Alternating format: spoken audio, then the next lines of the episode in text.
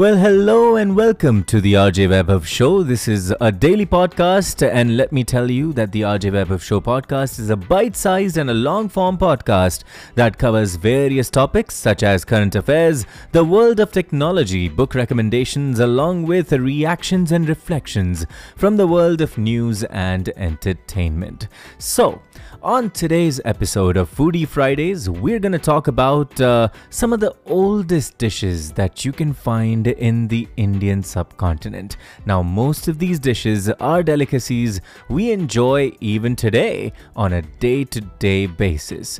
I want to start off the episode by a kind of pulao that you don't find in your everyday restaurants. And mind you, it has a beautiful name as well. Since nowadays we have been talking about rice so much, I figured we will start off by talking about the Pulkari Pulao.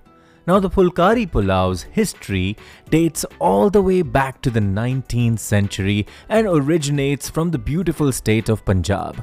Pulkari Pulao is typically made from 4 types of rice and is served with either chicken curry or even, the so famous makki dal. Needless to say, this rice delicacy has loads of ghee, and for fragrance and flavor, the use of saffron and mawa is a must. The dish was extremely popular back in the day, however lost its popularity due to the rise of biryani, along with the inconvenience of having different types of rice always at one's disposal. Next on the list is the mouth-watering Dahi Vada, or Dahi Bhalla as we call it in north of India. Dahi Bhalla is a popular form of chaat, and its origin has always been a matter of debate. Not much has been mentioned about it in popular history, although almost all chaats are believed to have their source in some or the other by-lanes of old towns. However, one of the most convincing links to history of chaat and Dahi Bhalla can be traced back to the Mughal cuisine. Mughals and their lifestyle left a strong impact on our palates. It was believed that in the 18th century, the Mughal khansamas prepared this delight in the Mughal kitchens using curd, herbs and spices to improve digestion. Dahi Vada is made and eaten with passion in almost every household on one occasion or the other across the country. So it is obvious that it will have many names according to different languages and dialects of every corner. It is called Dahi Vada in Marathi or Gujarati, Dahi Bhalla in Punjabi, Thayari vadai in Tamil, and Doibora in Odisha or the Bengal region. Now, before we proceed further, thank you for making it this far into the podcast. I truly appreciate the support and request you to please follow the podcast for more such interesting episodes. Now, let's get back to this very delicious podcast. Next and final dish on the list is everyone's favorite.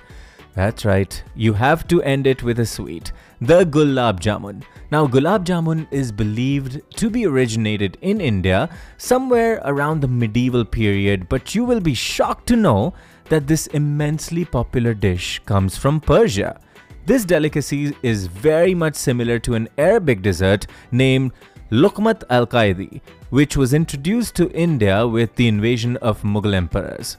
A theory also suggests that it was first prepared by the personal Persian chef of Shah Jahan, but there is no evidence to support this theory.